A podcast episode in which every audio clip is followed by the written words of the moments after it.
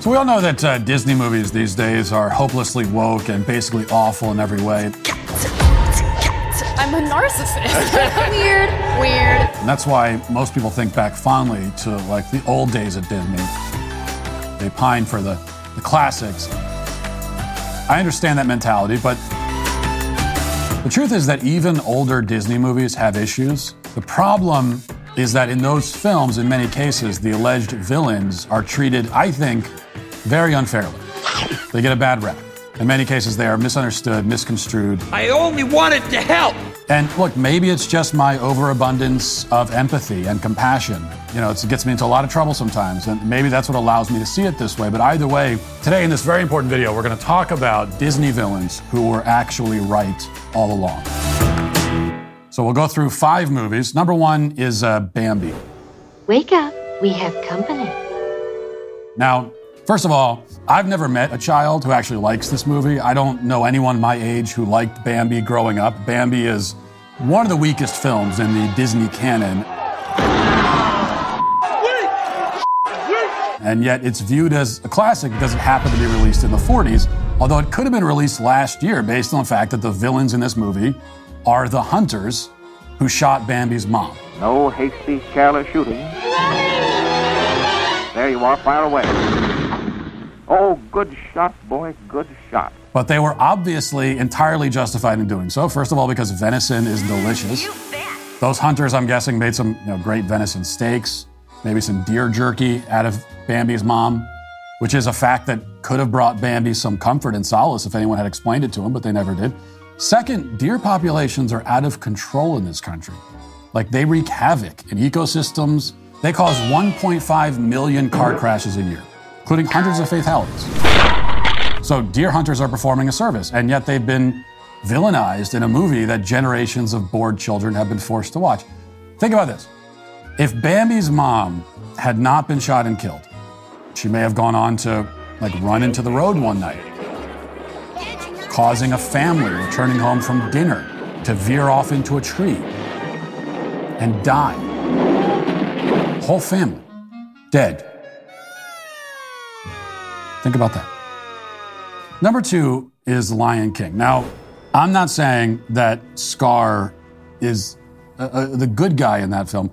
I'm not justifying what he did. Like killing your brother, trying to kill your nephew is, is inappropriate. I don't condone it.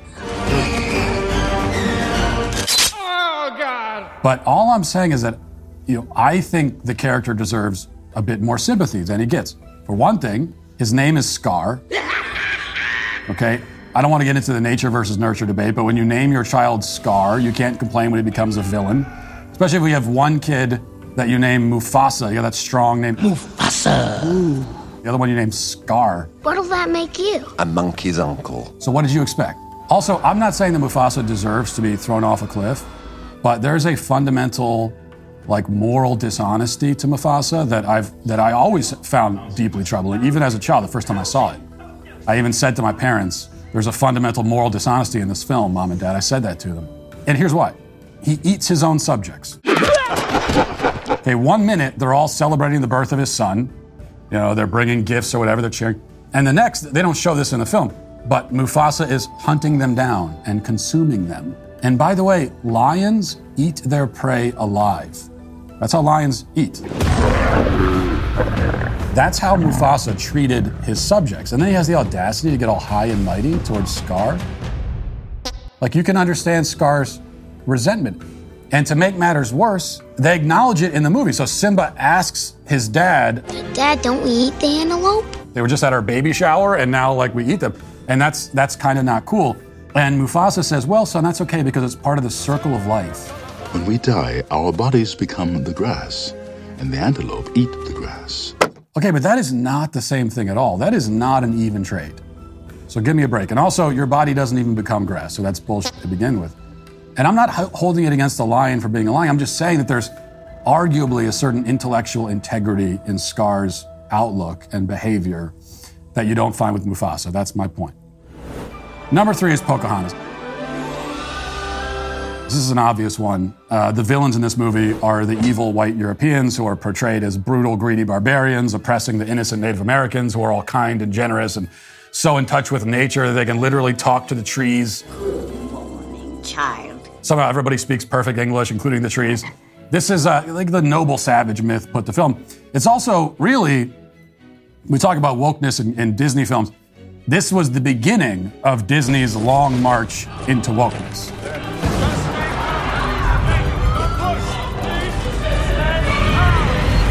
But you could argue that that march began with the vegetarian propaganda of Bambi. But in any case, the white settlers in reality were courageous and intrepid pioneers, not villains. We'll build roads and decent houses and. Our houses are fine. You think that, only because you don't know any better. So that's an easy one. Number four is Snow White. Now, this is another case where I'm not so much claiming that the evil queen was wholly justified in her actions. I'm simply suggesting that the situation is a bit more nuanced. There's some nuance, there's some complexity, okay? Did Snow White deserve to be poisoned with an apple? No. But does she also bear some responsibility for eating an apple offered to her by a random old woman who showed up at her window laughing maniacally? Yes, absolutely. All alone, my pet? She never even asks, like, who the woman is. Yes, I am. Just the woman shows up at the window and says, Hey, do you want an apple? And she never says, Who are you? What are you? Why?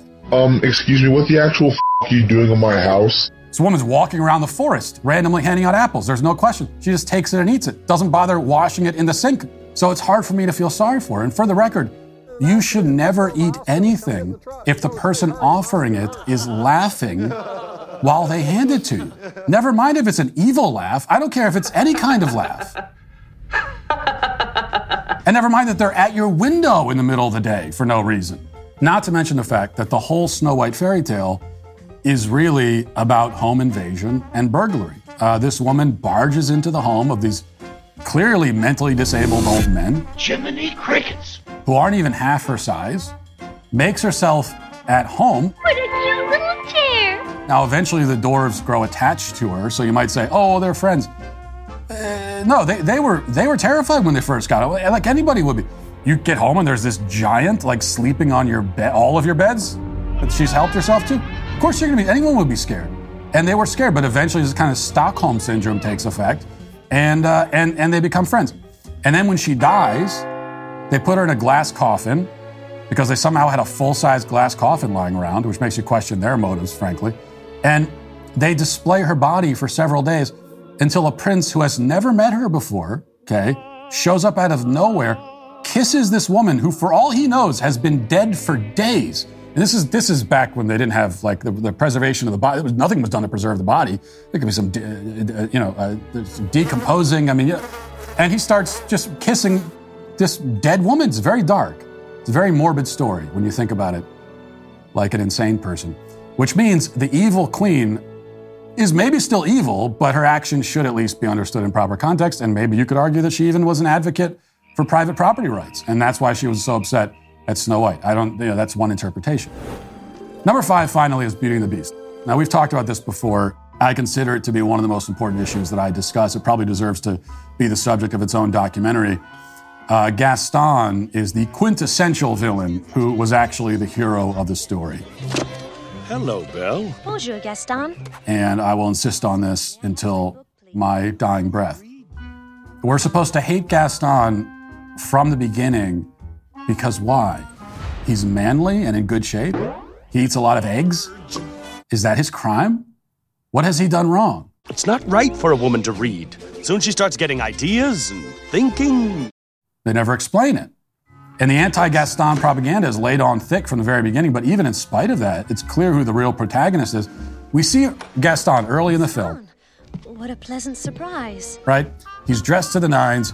He visits Belle to propose marriage. Say you'll marry me. And he's obviously an advocate of traditional marriage and the nuclear family.